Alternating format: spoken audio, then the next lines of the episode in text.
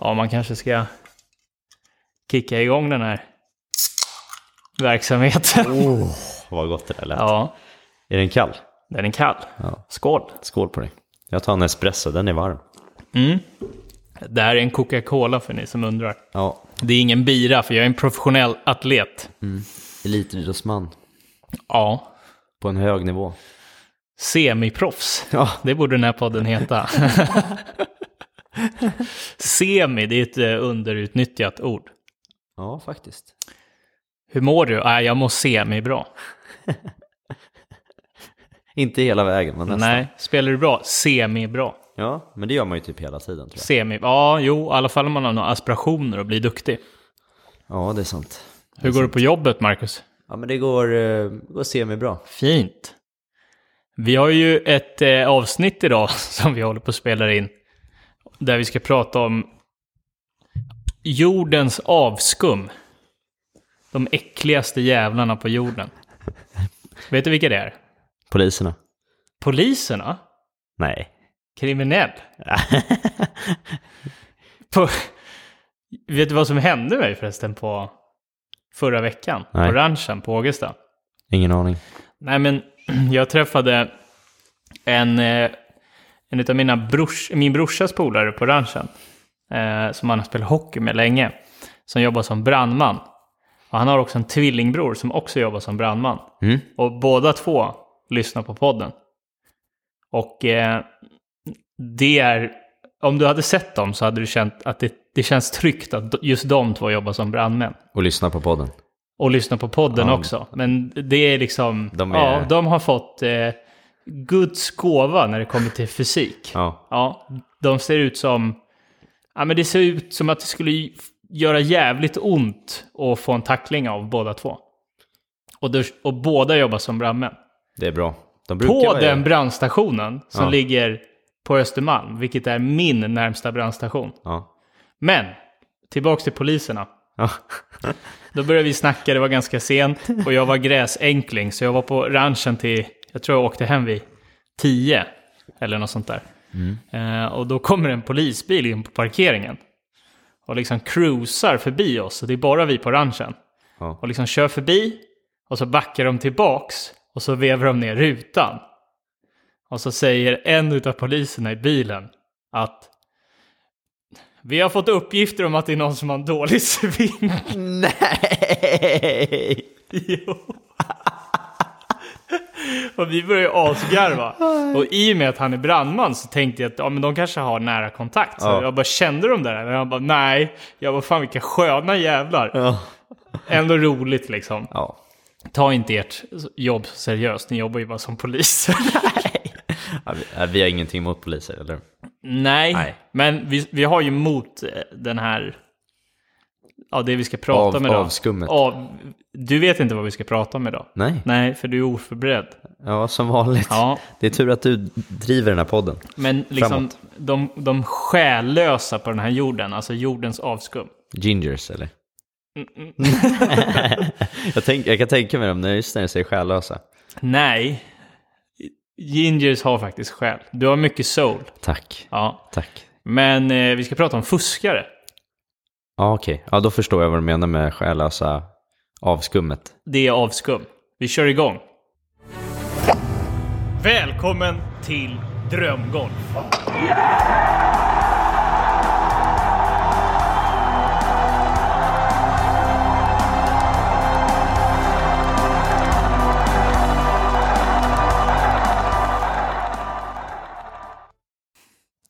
Det har varit lite skralt med poddavsnitt. Ja. Men, Men- håller vi inte en, en i veckan ändå? Jo, Det beror på när vi släpper den här. Om vi släpper det här idag, eftersom det är söndag, då har vi hållit en i veckan. Men då måste vi också spela in typ imorgon. För att släppa en på tisdag, onsdag. Det är Måndag. sant. Det är sant. Tänkte komma på, så här vad är vår vanliga dag? Måndag, tisdag, onsdag, torsdag. Mm.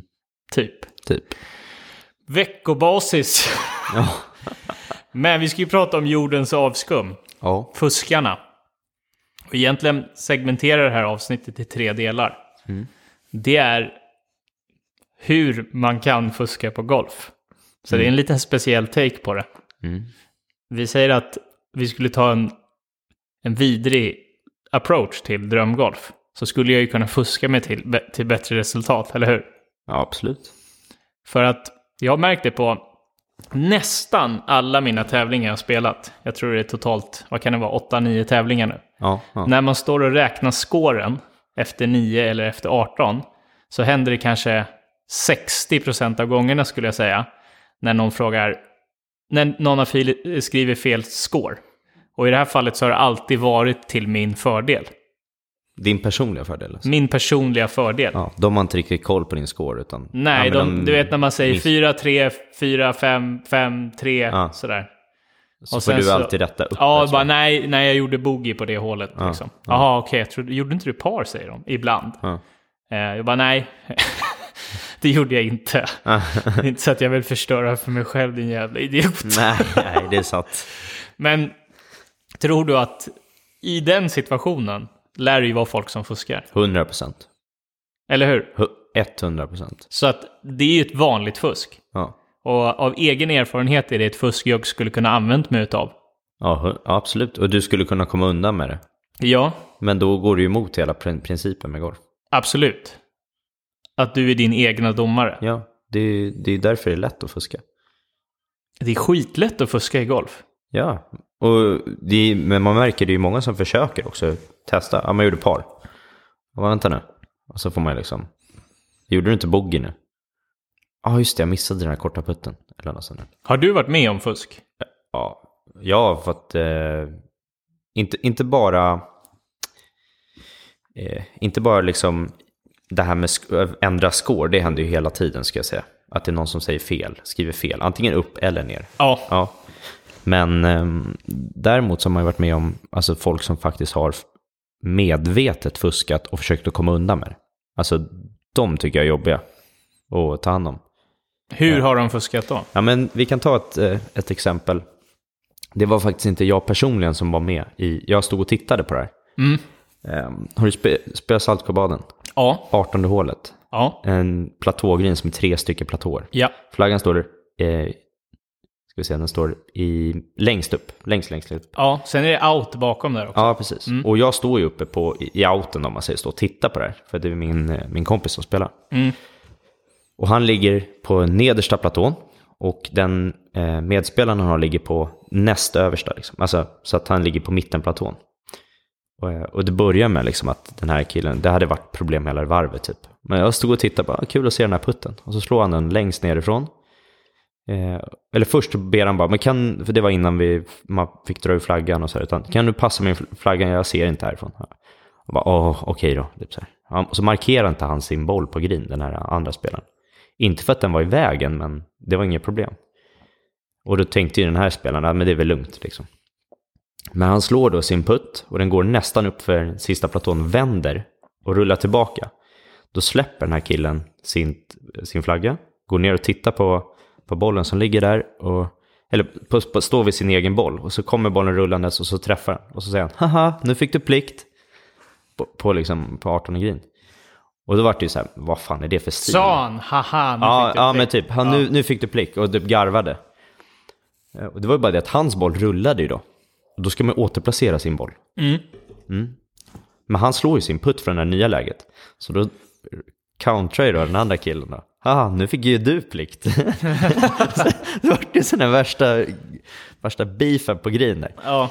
Eh, och sen så då går han och hämtar den där bollen som han har slagit iväg och återplacerar den.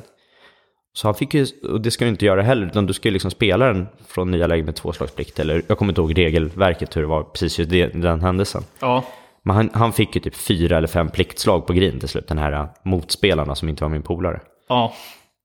Ja, och min, min polare han tog ju dubbelbogen där för att han träffade och tog plikten och för att han borde ha bett honom markera bollen och så vidare. Så han accepterade. Eh, Så han gjorde sju eller vad det vart och den andra gjorde nio, om det var i slutsiffran. Men sen så när han kommer hem så gick han in och kollade på scoren då. Då har den här killen gått in till domaren och sagt, men om inte min boll blev träffad, om inte jag såg att han träffade min boll på green, hur kan jag då få plikt? Så då hade han ju skrivit ett par på sin, så det var ju fem slag bättre eller något sånt där. Men vi var ju många som såg att han såg ju liksom, han hade till och med kommenterat det. Ja.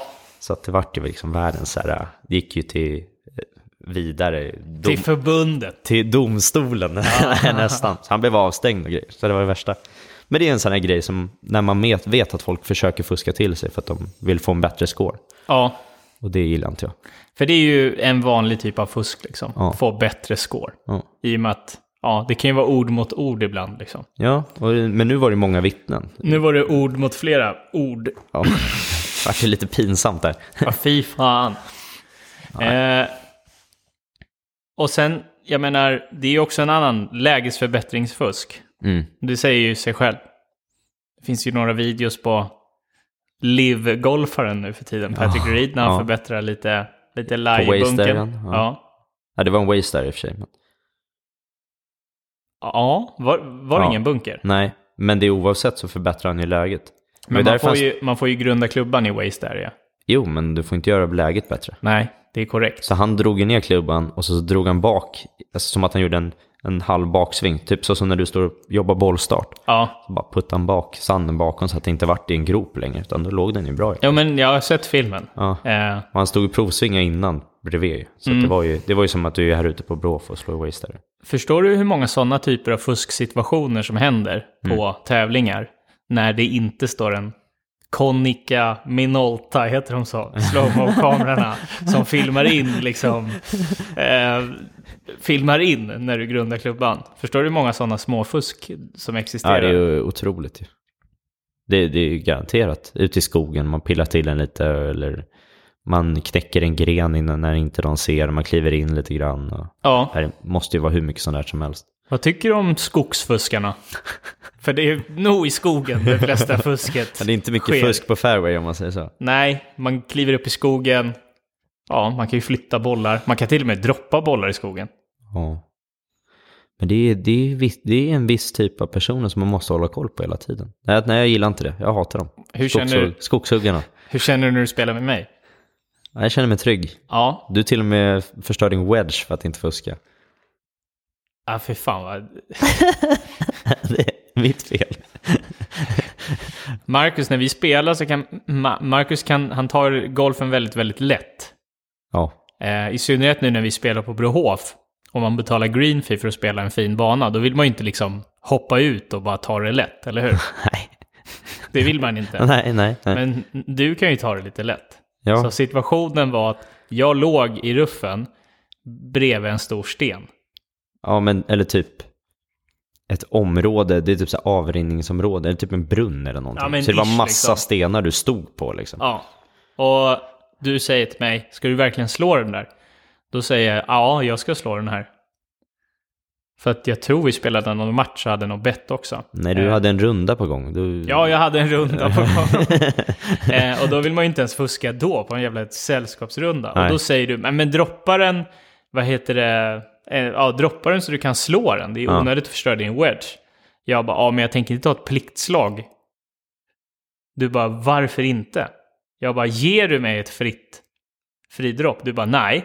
Och sen så Jo, gick- det sa jag visst. Nej, det Jo, gjorde jo, du fan jo, jo, inte. Och sen gick, jag, gick du därifrån. Jag var okej, och så slog jag min wedge. Så att nu har jag ett riktigt skav i hälen på min lob wedge. Du har inte M-grind längre, du har något annat. Ja, exakt. MS-grind. Men, men det var faktiskt så här, jag, nu kommer jag ihåg vad jag sa. Så att, du har ju delvis rätt, men du sa så här, vad, vadå, får jag fridropp för den här? Då sa jag så här, ja, ja jag hade tagit det. Så här. Eller jag tror att det är fridropp. Men vad, är du säker på om det är fridropp eller inte? Jag bara, nej det är jag inte. Nej men då slår jag. För du vill inte, du vill inte göra någon mellanting. Så då vill du inte säga, antingen droppar jag för en plikt eller så gör jag inte det. Nej, jag tänker inte ta en plikt. För att Nej. jag kunde få iväg bollen. Ja, Eh, Och jag, jag bara stod där och vet, spände axlarna upp med dem och så bara, det här kommer göra så ont i wedgen, det kommer göra så ont i wedgen. Så bara, ja, det är ju skaderisk också kan det vara om det skulle vara en längre klubba. Absolut för handlederna, men fan. Man eh, gör allt för sin score va? Utan, utom att fuska. Men det, det, det där visar ju att du har en karaktär som är det golfandan, om, man, om det finns något sånt som vi kan kalla det, är ju det som är tanken. Det är att du ska spela bollen som den, eller du ska lira bollen som den ligger och banan som den är. Alltså hur bollen än ligger så ska du lira därifrån. Du, du kan inte pilla till den för att göra det snyggt liksom. Ja, i, ja, när man ligger i ruffen framför allt. Och Ja. om jag hade legat sju över par, säger vi, Mm. vilket inte är en superb score på hål nummer 13 eller 14 eller. Ja, Då hade jag ju utan tvekan kunnat droppat den lite vid sidan för att inte paja min wedge. ja. Men jag Och- tror du och låg ändå- typ så här tre under eller? Jo, exakt. Och Ja. ändå inte tagit, vad heter det, alltså räknat det som ett extra slag. Om det inte är att vi tävlar utan jag bara spelar för mig själv. Ja. Så att man ska inte så här, Men- ja, men man är hade- inte militant, är Men man inte. hade vi varit matchspel du och jag så hade jag gett dig en fridropp där. Ja, Alltså då hade jag ju bara, äh, men samma till wedgen, lägg ut den. ja, in, fast inte om vi inte kände varandra. Jag hade aldrig gett dig fridropp där. Nej, alltså det beror på vikt. Men alltså, match, alltså matchen var ju över, du fick ju pisk ändå liksom. Ju...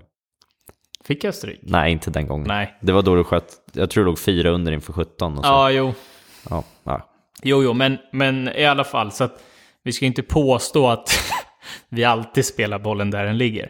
Nej. Men det är lite skillnad på ett sällskapsvarv om du ligger i en, vad heter det, torva på fairway. Mm. Och eh, jag brukar säga nedslagsmärke på fairway. Jag har sagt det 20 gånger i år. En torva i fairway, då det är fridropp. Det är för- Och det är nästan alltid lägesförbättring oavsett skick på banan man Ja. spelar. Ja. På de finklippta ytorna. Ja. De flesta tävlingarna man spelar nu också är det oftast lägesförbättring. Eh, så att, eh, ja, men i skogen, där kan det hända grejer. Har du... Är du så här... Jag är absolut inte det. När man ställer sig på första tee på tävling så säger någon så här, ja men jag spelar en Titleist 2 med eh, en smiley på ett streck Ja. liksom. Det är inte så att jag kommer ihåg det. Nej, liksom. nej, nej, nej, nej. Eh, Nej, så är det ju. man Man, det. man, håller, man säger det bara för att man ska hålla koll på sin egen boll. Vilken, vilken markering man har gjort på den. Absolut. Men om man Sen kan det skulle... vara bra att veta om de vill göra Titleist eller TaylorMade eller så här. Men det är ju som det du kommer till tror jag. Ja. Det är nog det fusket som jag tycker är vidrigast. Det är när man droppar en boll. I skogen ja. Ja. ja. När man inte hittar den. Och det finns spelare som alltid hittar sin boll Och- med ett slag mot, mot green, ja. det är så sjukt. De jävlarna ska... De ska åka på en fet jävla propp. Ja. Det är precis vad de ska. Men det, Ni har säkert, alla som lyssnar på podden har säkert en polare som i skogen alltid droppar en boll och alltid har ett slag mot green. ja. De är jävligt bra på det för att man märker inte, man ser inte droppen. Mm. Men de hittar den alltid där de vill hitta den. Ja. Och är väldigt, väldigt bestämt vart de hittar den också. Men, men har, har du någon gång varit med om, för det har hänt mig kanske ja, fem gånger. Ja. I, jag har ju ändå spelat i 20 år, så det har hänt några gånger. Att de har hittat sin boll ja. och så har du hittat deras originalboll. Har du varit med om det någon gång? Nej, det har jag inte. För, jag, för det, det var en gång, jag var helt säker på att han hade droppat en boll. Mm. Ehm, Vi spelade Österhaninge.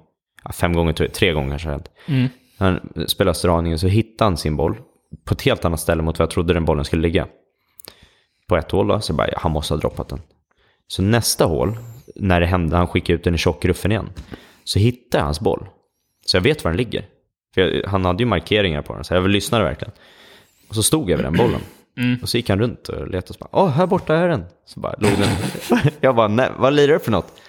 Ja, nej men en Titus 2. Ja, men du sa ju på 10 att du lirar en Titus 1. Ja, men den ligger här. Vad hittade du för boll? Ja, nej, det var nog inte min.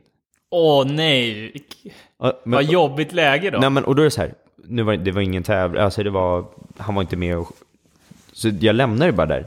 Bara att han vet ju om nu att jag vet om att han fuskar. Och det räcker för mig.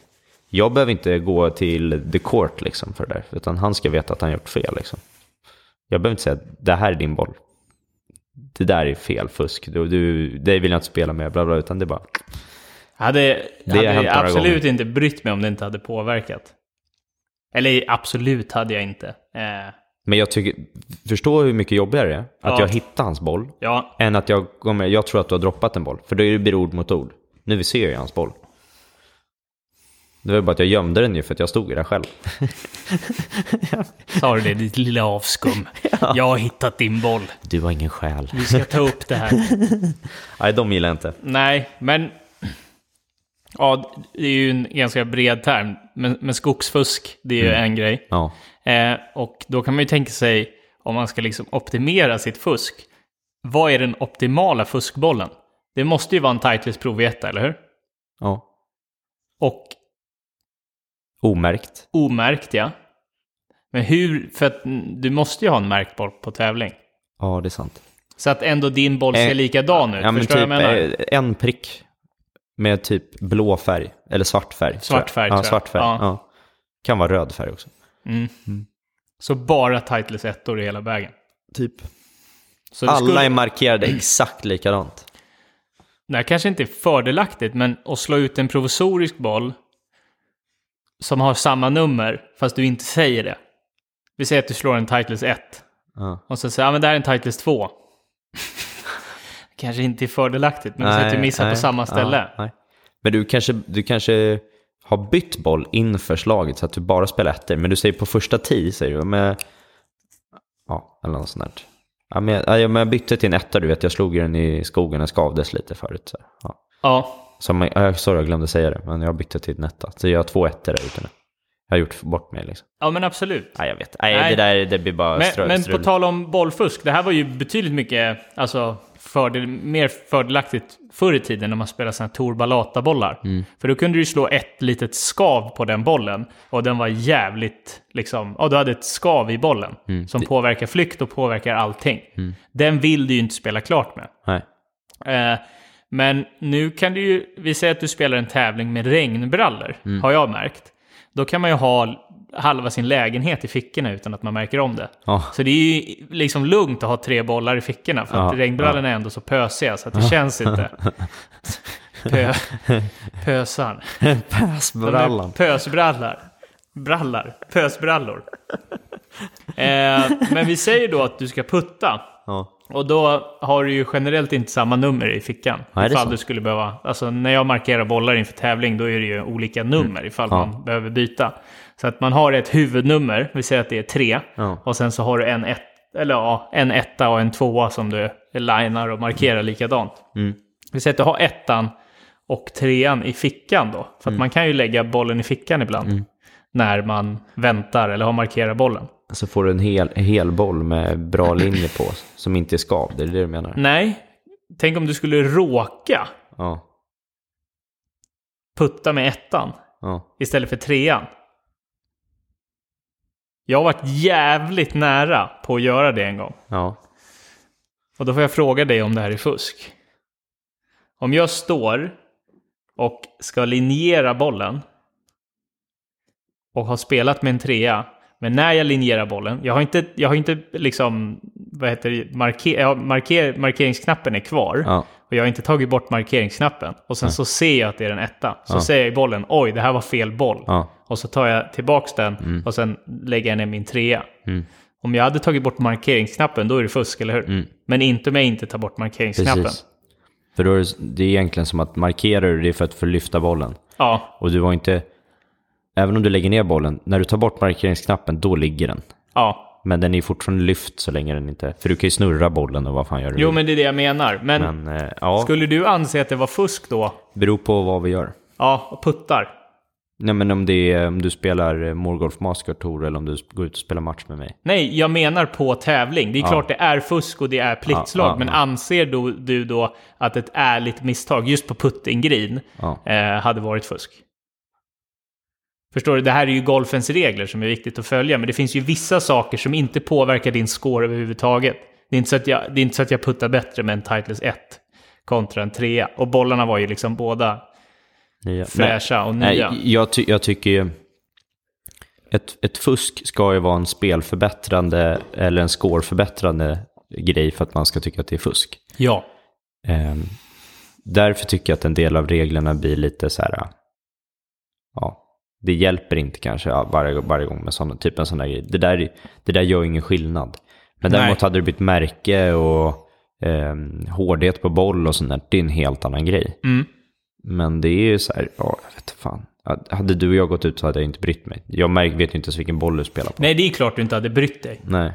Men det är ju det är som sagt, Jag frågar bara vad du tänker på tävling. det, så det ska ju vara plikt. Alltså, om man ska följa alla reglerna. Mm. Det är bättre att, för börjar man tumma på någon sån regel, då kanske man tummar på någon till. Jag säger inte att du ska tumma på den, jag säger vad du tycker. Nej, jag tycker det är fel. Ja. Ja. ja. Jag tycker att det, det hjälper inte dig, så det är skitsamma. Nej. jag tror inte du sätter bollen ändå. Ja. Har du varit med om någon som, för det är också ganska vanligt, vilket jag tycker är, alltså procenten på, om man, om man tar omkretsen på en markeringsknapp, Mm. och så markerar man den på högersidan, och så lägger man bollen lite fram.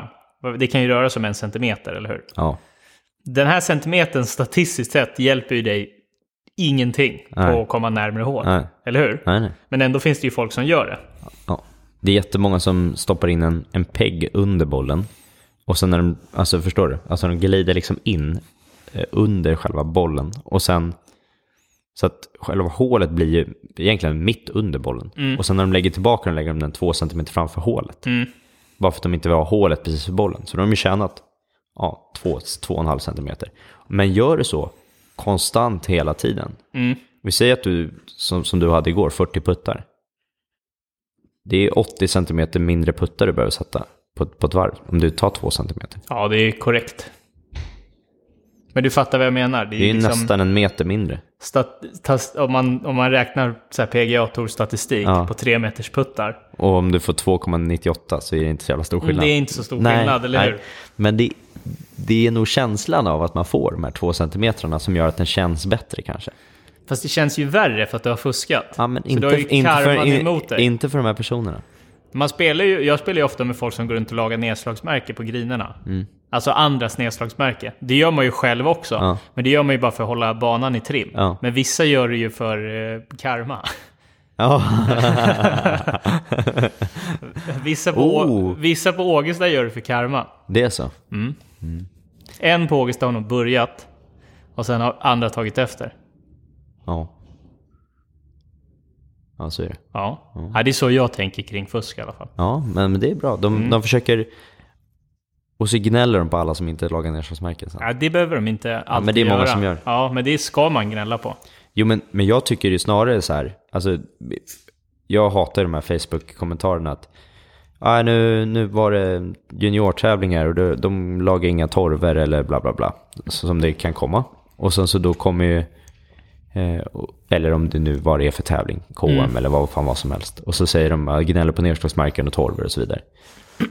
Men vad är syftet med att gå och gnälla på det där? Det är väl bättre att säga att eh, ja, nu gick jag och två polare ut här och vi lagade torven efter eh, juniortävlingen.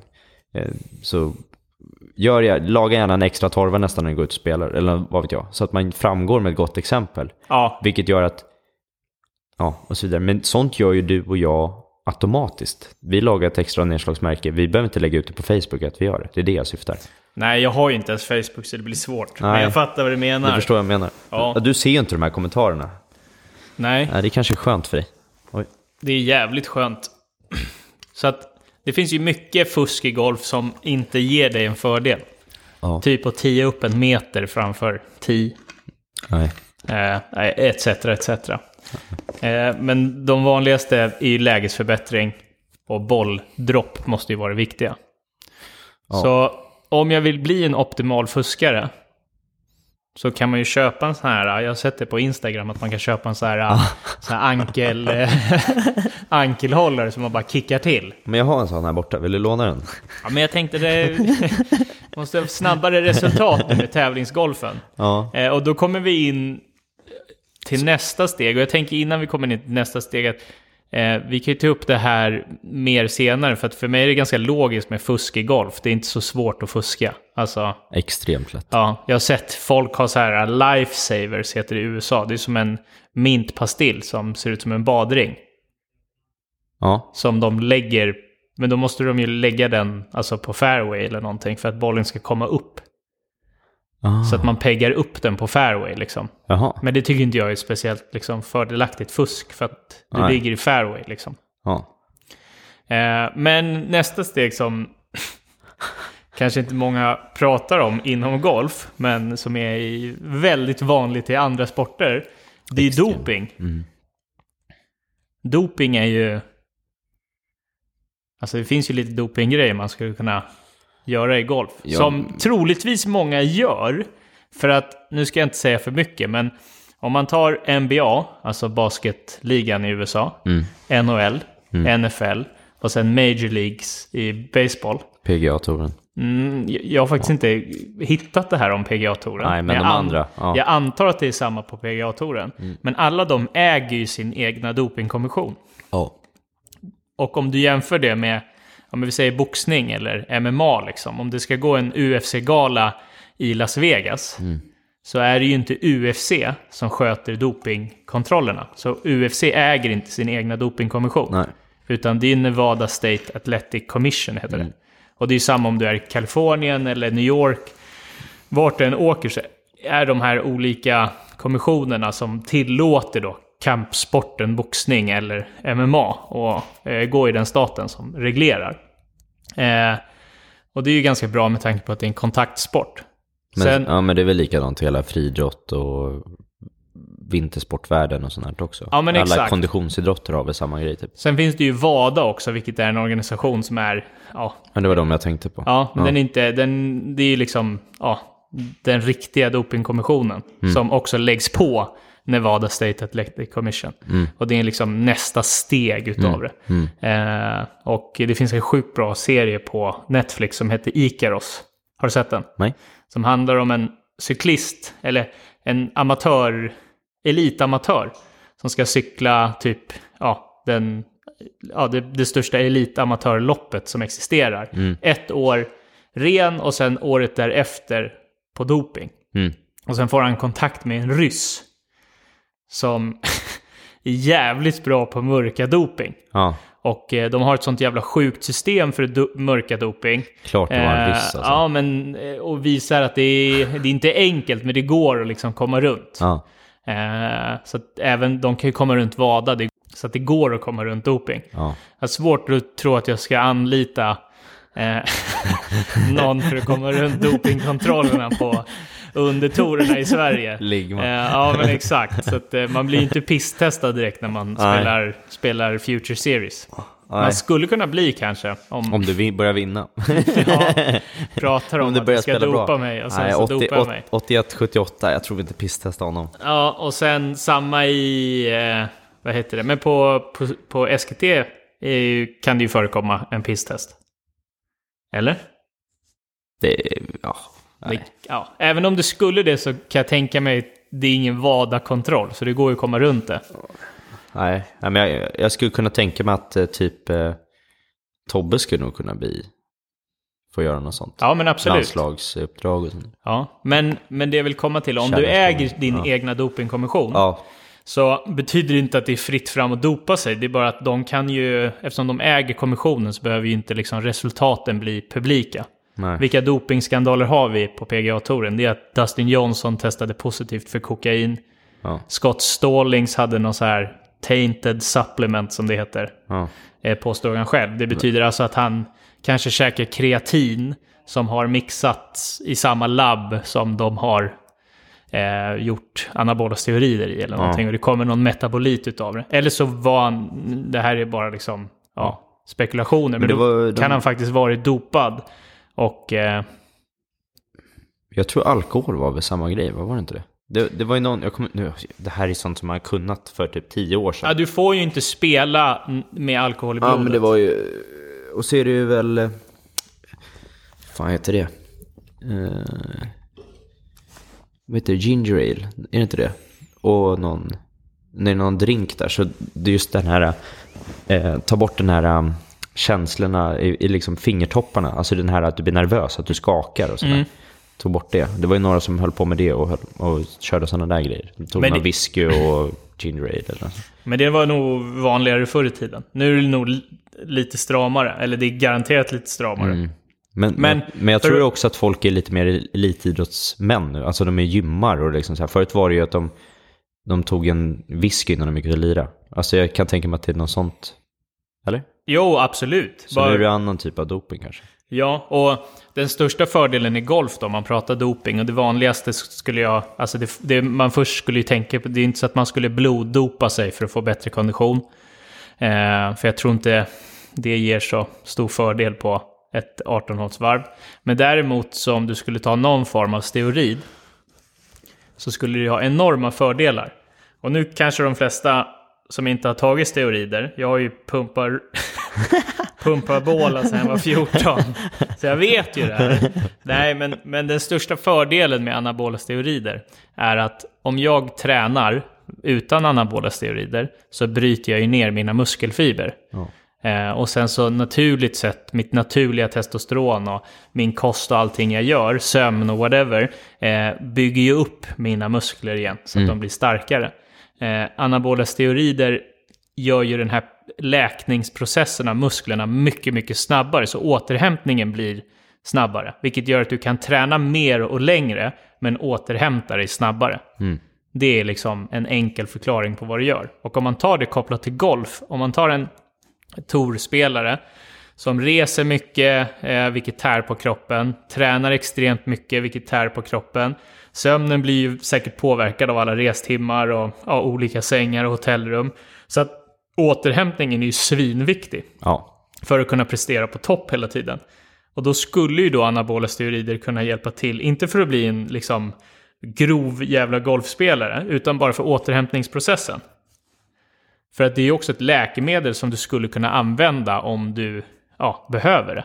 Absolut. Eh, jag menar, hade du haft alldeles för lågt testosteronvärde i din kropp nu som, eh, vad heter det, hur gammal är du? 28? Ja. 28-åring, eh, så hade inte det varit normalt. Då skulle du kanske behövt hjälp för att komma upp till rätt nivå. Men är det inte äl- äldre personer tappar ju testosteron? eh, Är det inte så? Så Jo. det är därför man, alltså många tillsätter det när man blir äldre. För att du ska behålla någon form av muskulatur liksom. Ja men absolut, det, det är ju så. Alltså den, du får ju testosteronet i puberteten Ja. och så pikar det där liksom i puberteten och när du är ung man. Och sen efter 30 generellt så börjar det droppa ner mer och mer. Eh, efter varje alltså. år. Eh, och då kan man ju då prata om testosteronhalter i kroppen. Eh, så man kan prata med ett punktsystem. Eh, nu har inte jag 100% koll vad det här punktsystemet är. Men vi säger att eh, som högst naturligt så kan du ha 10 punkter i, av testosteron i kroppen. När du är 55 så kanske du har två punkter av testosteron i kroppen. Det vill säga återhämtningen med 10 punkter är betydligt mycket högre än två punkter.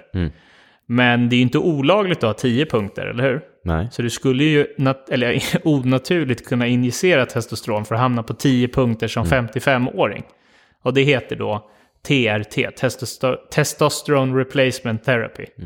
Och det är väldigt vanligt. Det finns en anledning varför du kollar på en film med Brad Pitt och han är typ 57 och fortfarande är svinrippad och ser ung ut. Troligtvis så får ju han hjälp av någon läkare för att ha sin testosteronnivå på samma nivå som han hade när han var 25. Ja men det är ju så. Ja, det är så. Och testosteron i sig, det är inte så här, ja nu är jag svinkrallig och ser ut som en bodybuilder bara för att jag tar testo- testosteron. De kanske har 30 punkter eller 20 punkter, så de har ju onaturligt mycket liksom. Ja. Eh, men det jag vill komma till med golfare, har du högre testosteronhalt och dopar dig via det så kommer din återhämtning vara mycket bättre. ja magiskt liksom. Och då kommer du inte känna, då kommer du liksom inte ha samma skavanker i kroppen som du hade utan testosteron. Så det är ska man, ska man, om jag vill träna ännu mer, då kan jag dopa mig med testosteron, eller hur? Ja absolut. Absolut. Så men det här- men det är ju det, är det som blir, då är det ju också en, en typ av fuskare.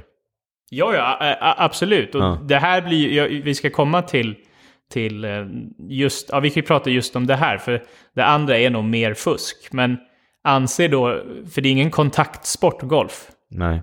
Och det handlar ju inte om att jag ska ta testosteron för att slå jävligt mycket längre, vilket man troligtvis kommer slå längre för att du blir starkare och mer explosiv, givetvis. Men det är också för återhämtningsprocessen. Om du jämför golf kontra boxning då, eller alltså som är kontakt, en kontaktsport. Ja. Tycker du det är lika mycket fusk i golf som det är i en kontaktsport? Där det går ut på att skada en annan människa mer eller mindre. Nej men alltså du, du vinner nog mer på att ta alltså steroider och så vidare i, i en kontaktsport än vad du vinner i golf. För att det är så mycket fortfarande med mentalt och teknik och så vidare. Så att, men fine, om du har den optimala liksom... Alltså okej, okej, jag behöver bara träna mer eller jag behöver bli mer konsekvent eller jag behöver liksom... Alltså du vet, du har en, du har en viss nivå. Då kanske börjar det hjälpa. Men hack, eh, de här gubbgolfarna på på klubbarna som vi pratade om förut, våra gubbs. Ja, De skulle inte bli överdrivet mycket bättre av att ta steroid utan de skulle behöva träna mer. Och sen när de inte kan träna mer för att de börjar få ont, det är då de måste... Förstår du? ja jag fattar, men jag, jag, håller, jag håller inte med dig. Nej, nej. Eh, för att eh, jag tror att de hade blivit mycket bättre av att ta testosteron. Hur då? Alltså, Därför att då- bollen går ju fortfarande inte dit de vill. Nej, men kroppen kommer ju bli starkare. Ja. Du kommer ju ha bättre återhämtningsprocess. Så du kommer känna dig yngre. Och det kanske till och med skulle kunna påverka ditt självförtroende på ett sätt. Vi Ja, säger det- att du går från. Ja, att ha en låg testosteronhalt till en högre testosteronhalt och helt plötsligt så kan du göka på frug Nej, vad fan. från ingenstans och ta som 100 i bänk och liksom du känner dig som 25 igen. Tror du inte då att den känslan kommer konverteras eller in i din golf och du kommer spela bättre golf? Plus att du kommer kunna svinga snabbare och känna dig fräschare i Ja, kroppen. jo, jo, det är sant. Det är sant. Ja. Så att vi kan ju vara överens om att testosteron hade varit en bra doping för golf, oavsett ålder. Ja. Men ja, ja jo, det är klart. Alltså det, allting är ju bra för att hjälpa. Det är, oavsett nivå, oavsett liksom, det blir ju ett fusk på vägen. Det blir ju ett fusk. Och i UFC för, ja det, ja, det kanske är tio år sedan, jag kommer inte ihåg, men då var det ju lagligt att ha den här TRT, alltså Testosteron Replacement Therapy, som det heter. Det vill säga att det var en period under typ tre år där fighters med, som var runt 40, som har sjukt mycket erfarenhet och teknisk kunskap, kunde få den här testosteronterapin och ha samma testosteronhalt som en 22-åring för att det var lagligt, men erfarenheten av en 40-åring. Åh, Jävlar. Eh, så att det fanns ju några som var, de pikade under sin TRT-period. Det var sjukt intressant. Ja. Och sen så gjorde de det eh, olagligt, eh, började använda VADA och ja, det, det var han som satte dit då Lance Armstrong som gick, ja, som de anlitade för det. Eh, så att det följer bort liksom och, och de här TRT-fightersarna de, de liksom fejdade på riktigt bort. Alltså du skulle se deras kroppar innan och efter. Eh, Ja, jag förstår det. Googla på Vitor Belfort TRT, before and after, så får ni se. Vitor. Vitor Belfort. Var han amerikanare eller? Nej, en, eh, vad heter det? Eh, brasilianare. Jaha, som ja. kunde stå ena sekunden och göra så här uh, halshuggningstecken. Ja. Och sen eh, Thanks you God, Jesus Christ, thank Mm. you God. Så att eh, ja, han switchade liksom från att skära halsen av folk till att tacka Jesus. Det var en ganska spännande profil. Jävla sjukt alltså. Men i golfen är det ju så. Tänk dig typ, ja, vi tar en svensk Henrik Stenson nu som Mm. ja, märkbart börjar bli äldre. Eh, hoppar han på någon form av liksom TRT. TRT-behandling och har samma testosteron som han hade när han var 23. Och börja skicka den som de här unga killarna som kommer ut och dunkar bollen. Liksom. Ja, eller bara skicka den som han gjorde när han var 23. Ja. Med den tekniken som han har och nu. erfarenheten. Och, Erfarenheten, rutinen, det är ju en enorm fördel. Ja, men det är ju Tiger, Mickelson, alla de här skulle ju... Alltså, som du säger, att, att kunna träna på den nivån. För det det är det de inte fixar nu. De orkar inte träna lika mycket. Och- Och då kommer vi också till frågan att om PGA-touren äger sin egna dopingkommission så är det ju troligtvis golfare som har dopat sig som inte vi har fått reda på. Ja. För att när hörde du om en dopingskandal senast på PGA-touren? Nej, det är typ inte. Alltså, Nej. nej. Och är det inte märkligt då att en sport där du kan vinna 2,5 miljoner dollar för att vinna en tävling, det kan ju vara någon då som har dopat sig. Ja. Man, man har inte ens hört om dopingtester. Alltså överhuvudtaget. Det är det.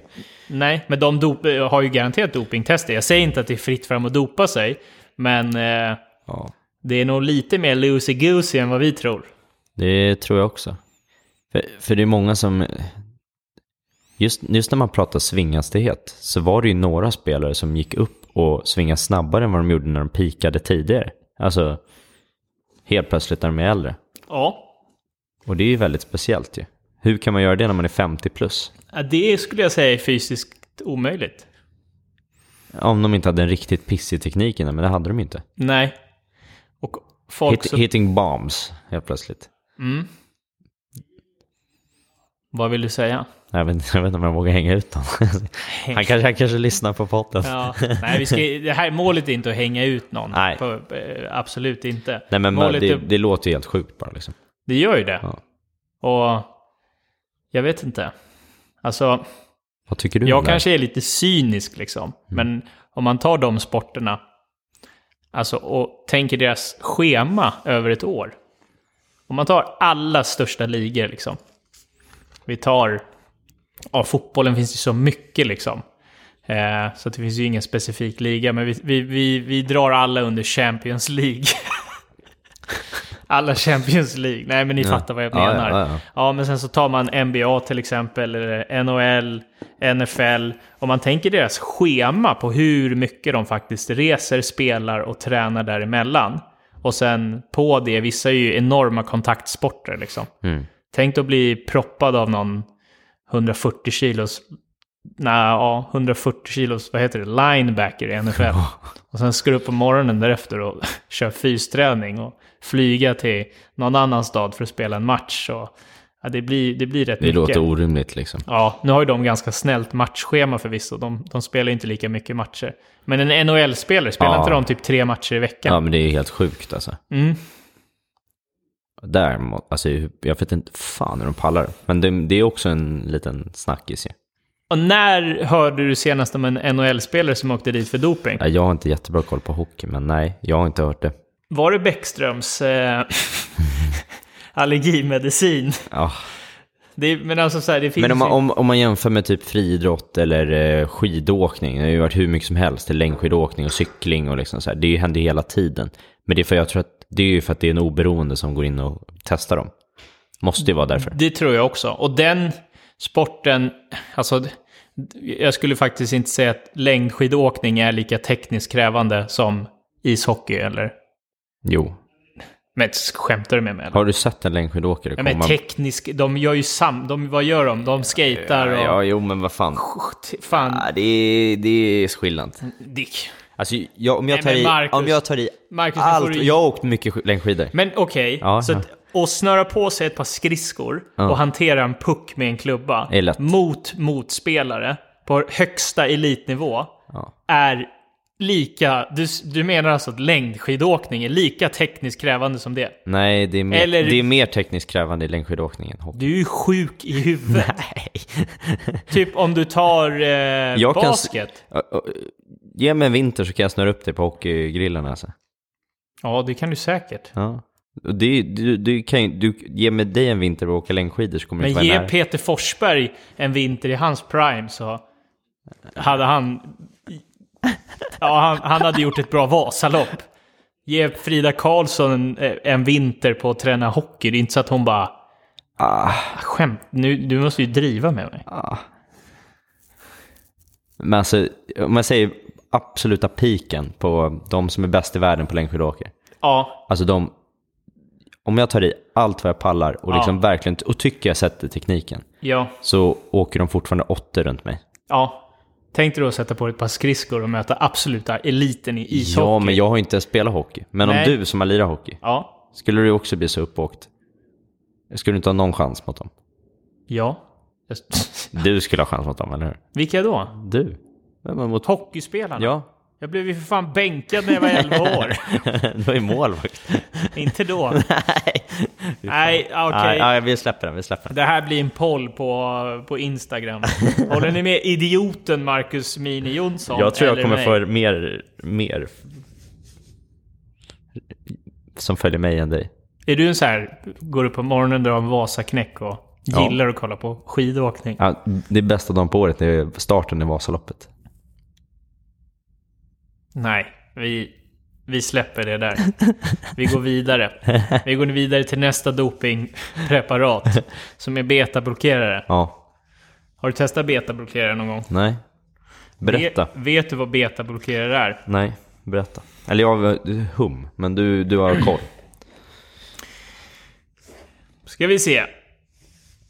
Ska jag ta exakt förklaring här?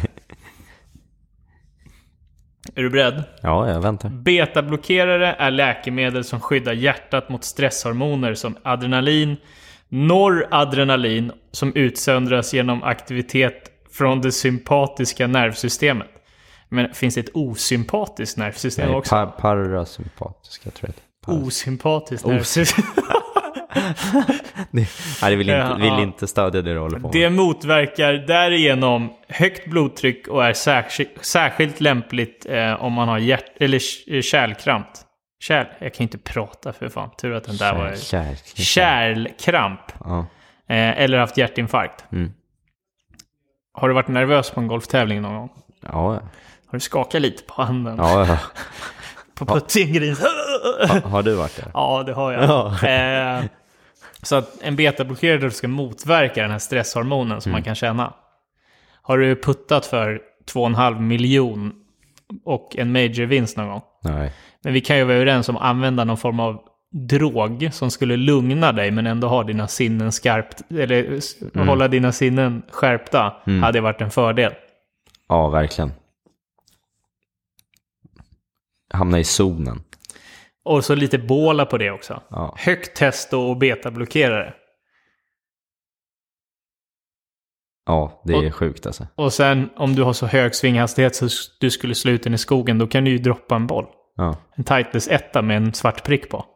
Fan, vi har ju, vi har ju vi har receptet för bra vi, golf. vi har knäckt koden. Vi vet hur vi ska fuska. Ja.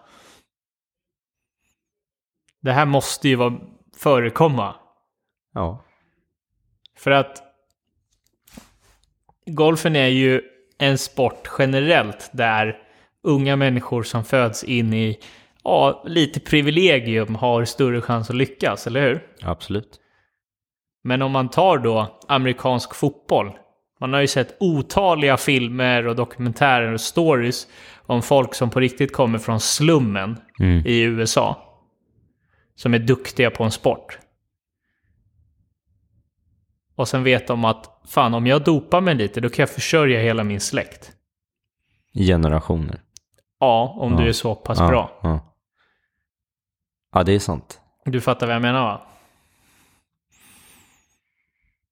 Ja, det finns så många som har åkt dit på det där. Alltså. Men det är så många som nog inte har åkt dit. Det är nog fler som har klarat sig. Jag, jag har faktiskt inte hört det, det, alltså om en enda dopingskandal i NFL. Nej, det, det, det finns ju inte. Det som är kändast är ju det som hände i baseball. Ja, men det var ju väl fusk med bollen hålla på. Nej, nej, nej. De tryckte ju ruskigt mycket steroider där ett tag. Ja. Eh, och det blev, ju, det blev ju på riktigt en skandal liksom. ja. Så det vi säger är inte att det är fritt fram att dopa sig i de här sporterna. Men det skulle hjälpa. Det skulle hjälpa. Och när man pratar om så mycket pengar och glory så måste det ju någon som har tagit saken i egna händer. Ja. Undrar om det är samma person som droppar en boll ut i ruffen. Det är ju egentligen det som är frågan. Är det, det, det är ju mer fusk att droppa en boll i skogen än att vara en stackare från slummen i USA som tänker att han vill för- försörja hela sin familj. Det var en fråga alltså. Ja, Vad tycker du då? ja jag tycker att droppa bollen är mer fusk än att försörja sin familj. Så är du mer för doping än att droppa boll i skogen? Ja. Eh, om du vill försörja med din familj. Om man, bara vill, om man vill bara få glory då? Nej, glory är det ju inte. Nej. Å andra sidan, hade, hade Tiger liksom så här, ja, det har kommit fram att Tiger har varit dopad hela sin karriär. Med betablockerare och Betablockerare eh, och- sto- anabola. Ja, eller ja, diverse doping liksom. Ja. ja, då hade... Hade hans glory inte varit lika mycket värt, eftersom golf är mer en tekniksport, Jag, jag tror han hade... Hans namn hade verkligen dragit ner i skiten. hos dig, Hos alla. inte hos mig. Tror du inte det? Nej, Om du, om du vet att han har använt preparat hela tiden för att bli så bra som han varit. Nej, det här är bara min... Ja, Alltså, men jag, men jag, däremot- hade ju tappat, jag hade tappat mycket respekt för honom. Jo, Han har fortfarande slagit slagen som är helt sjuka. ja, Men det är fortfarande det här att om du vet om att han gick på någon, någonting annat som de andra inte gick på. ja. Hade alla gått på det hade jag fortfarande tyckt det. Ja, men det, det är där dilemmat blir. För att i den här uh, cykeldokumentären, Ikaros, Mm. så är det typ de 30 cyklisterna i toppen på Tour de France, alla är dopade. Mm. Så där blir det ju liksom så här. Men hur mycket bättre vart den här killen? Han blev ju inte bättre. Det är det som är... Nej. Fast det är inte det som, vad heter det? Alltså dokumentären tar en vändning. Så den Ja. blir mer politisk och handlar mer om hur man mörkar doping i Ryssland. Det är det dokumentären handlar om. Ah. Så att det är liksom, ja. Det var Det- inte meningen, men Det var vart inte så. meningen att bli den här dokumentären, men den blev ju betydligt mycket mer intressant. Ja. Förstår du vad jag menar? ja, jag fattar. Kul. Ja, alltså det, det är bara, det är klart det hade ju, alltså det är inte, det är inte så att, det är inte så att det hade höjt hans värde hos mig, Tiger Woods. Det är klart man hade, ja det är inte att man hade hyllat han lika mycket. Men frågan är då, golfen kontra, hade det varit i, i boxning eller alltså någon Ja. sport, alltså kontaktsport som är mer fysisk än golf, ja men då hade nog min åsikt varit annorlunda. Eller i 100 meter löpning, då hade det absolut varit annorlunda. Ja, ja men det förstår jag. Det Du- förstår jag. Ja, ja men Ja. Jag, jag håller med dig. Mm. Ja, jag, jag köper ditt resonemang. Mm. För jag säger det, det är fortfarande så pass svårt att slå en golfboll. Ja, men du tycker ju är det svårare att slå en golfboll än att åka längdskidor? Oh. Nej, det är mycket svårare att slå en golfboll. ja, Ja, nej. men hockey är tydligen det enklaste som finns. ja men vad fan. Det är bara att kämpa. Marcus Jonsson. Jag bara Geni. skojar. det är bara att kämpa. Ja, och sen finns det ju fusk då som... Ja, som... Är det fusk? Eller är det inte fusk? Sånt som eh, vi tycker är okej. Nej, absolut inte okej, för det är ju fusk. Men Ja. vi säger att du står i ruffen och bollen ligger på gräset. Mm.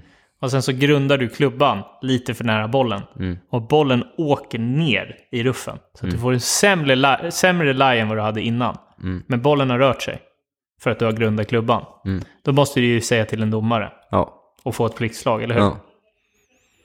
Eller Ja. bara medspelarna liksom. Ja. Eh, Det är ju, hade ju varit fusk om du inte gjorde det. Ja. Det är ju då. Så det är ju sådana situationer som kan hända i golfen också. Ja. Du försämrar ditt läge och det är inte med flit, ingenting du Och det vill. kostar ett slag. Och det kostar ett slag. Så jävla dåligt. Ja, det är som att få en pungspark. Och, och sen erkänna... Och sen när du liksom så här uh, hukar dig så får du också ett knä i huvudet. Åh herregud. Ja, Ja. tänker man okas på det eller? Observera, konstatera, acceptera, släpp. Hur går det med Okas nu för tiden? Ja, det, är, det går bra. Ja. Jag tänker inte så mycket på det längre. Nej. Jag är Okas. Du- Okas är jag. Du tänker på på vilka preparat du ska trycka nu för att du Nej, ska komma nej, ut på nej. challenge-touren? Jag pratar om det från ett eh, o, vad jag säger, från ett o, jag är opartisk. Fast partisk. Semipartisk. Nej. Men eh, skriv gärna till oss på Instagram om era bästa fusk i golf. Det vore jättekul. Det vore jävligt kul. Och eh, vi behöver inte gå in på... Gärna, gärna historier liksom på när ni har varit med om det har hänt något kul. Liksom. Ja, det vore skitkul. Så eller, låt- eh, eller, eller polaren som alltid hittar bollen i skogen. Häng, häng ut dem, asen. Häng av ut dem. skummen. Skicka en tagg. Mm. Ja, men eh, sånt här är eh, intressant att prata om tycker jag. Eh, ni får inte... Marcus kommer ju börja knapra betablockerare och trycka bålar nu. Ja. Men jag är fortfarande ärlig i, i, min, eh, i min satsning. Eh, så det var allt för den här veckan. Vi hörs nästa vecka igen. Tja då!